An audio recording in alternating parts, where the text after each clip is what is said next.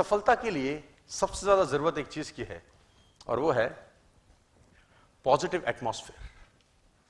अगर आप ज़िंदगी में सफल होना चाहते हैं तो आपके आसपास का जो वातावरण है ना जनाब, वो स्फूर्ति वाला होना चाहिए, वो पॉजिटिव होना चाहिए, वो अट्रैक्टिव होना चाहिए, वो ज़बरदस्त होना चाहिए।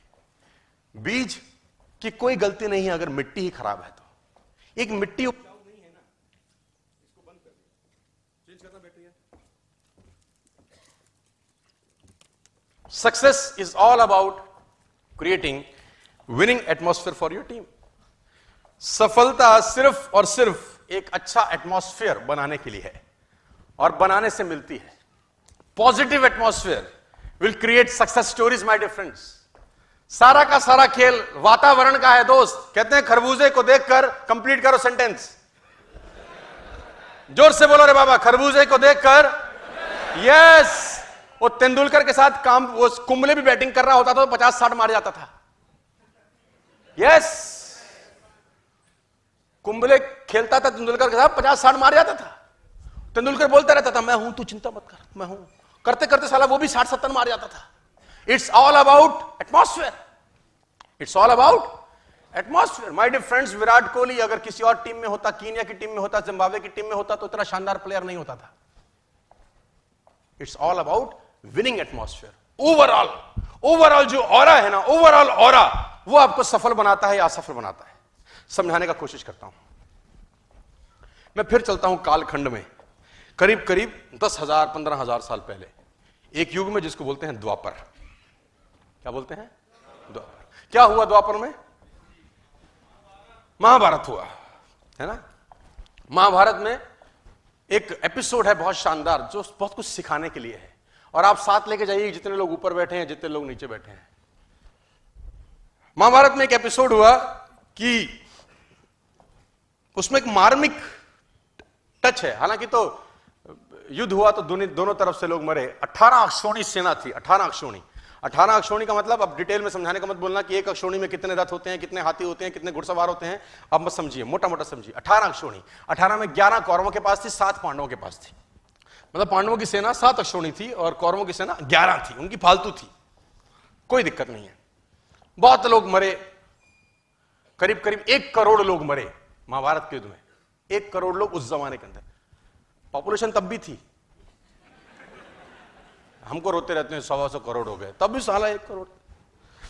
सो so, उसमें एक मार्मिक एपिसोड है। मार्मिक एपिसोड यह है कि अभिमन्यु वध उसका सबसे मार्मिक एपिसोड है। कि अभिमन्यु को घेर के मारा गया।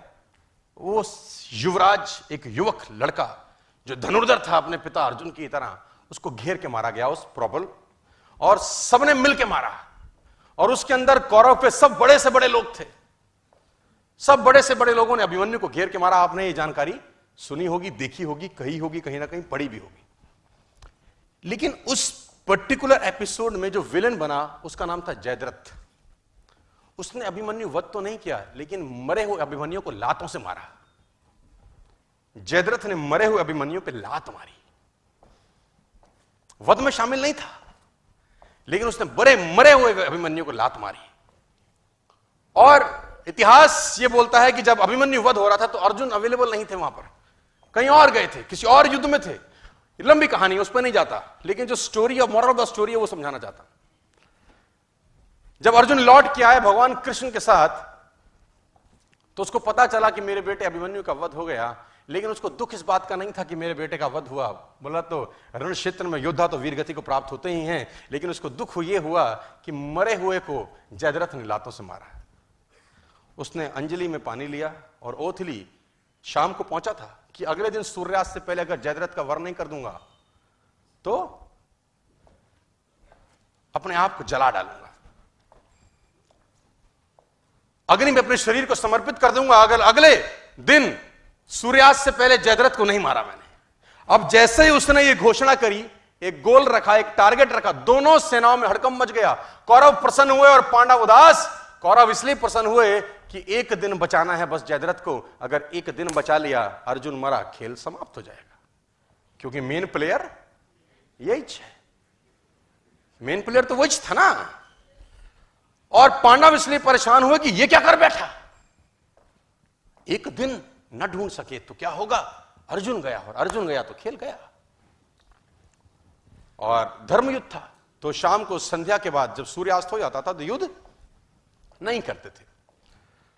अगले दिन जैसे ही सूर्य उदय हुआ, युद्ध की भेड़ी बजी और उस भेनी के अंदर अर्जुन और कृष्ण ढूँढने लगे जयद्रथ को। और कौरव भी कोई छोटे मोटे तो थे नहीं। भगवानों से लड़ रहे थे तो कुछ ना कुछ तो उनमें भी टैलेंट रहा होगा यार। उन्होंने जयद्रथ को छुपा लिया। उनका एक ही काम था कि सूर्यास्त से पहले जयद्रथ को छुपा लो बस। और दिन चढ़ने लगा, साँसें चढ़ने लगी और जैसे जैसे दिन निकलता रहा, कौरव और प्रसन्न होते गए और पांडव और उदास दोपहर निकल गई। युद्ध एक तरफ़ चल रहा था और अर्जुन और कृष्ण का रथ एक तरफ़ दौड़ रहा था जयदत्त को ढूंढते ढूंढते ढूंढते ढूंढते और आखिरकार वो समय आया जब सूर्यास्त होने को ही था और जयद्रथ अर्जुन को नहीं मिला। सब थक हार के बैठ गए। अर्जुन ने अपना गांडीव गिरा दिया और पांडवों ने भगवान कृष्ण की तरफ़ देखा और बोला, प्रभु, अब तो तुम्हारा ही सहारा है। जयद्रथ नहीं है। भगवान ने बोला, कुछ नहीं, करता हूँ। बोला, जयद्रथ कहाँ से लाओगे? भगवान ने, जयद्रथ तो नहीं लाए।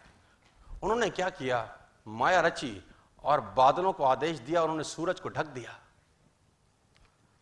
तो उन्होंने बोला, ये क्या करते हो? भगवान कृष्ण का जवाब सुनिए, साथ लेके जाइए। बोला, माहौल बनाता हूँ।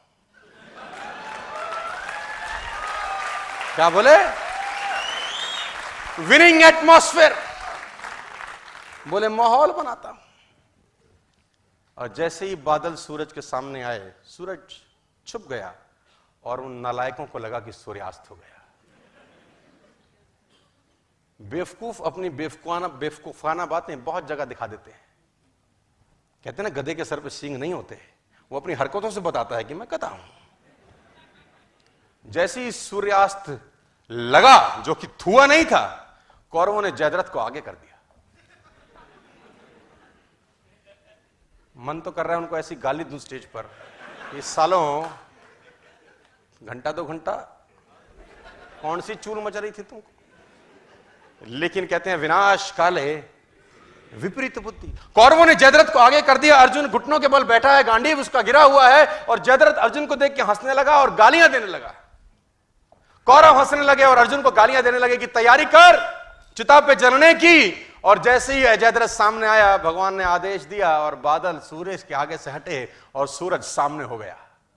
और जब सूर्य सामने हो गया तो अर्जुन भौचक्का सा दिखा, ये क्या है? उसने भगवान कृष्ण की तरफ़ देखा। भगवान कृष्ण ने बोला, देखता क्या है? जयद्रथ सामने है, उठा गांडीव और चला डाल।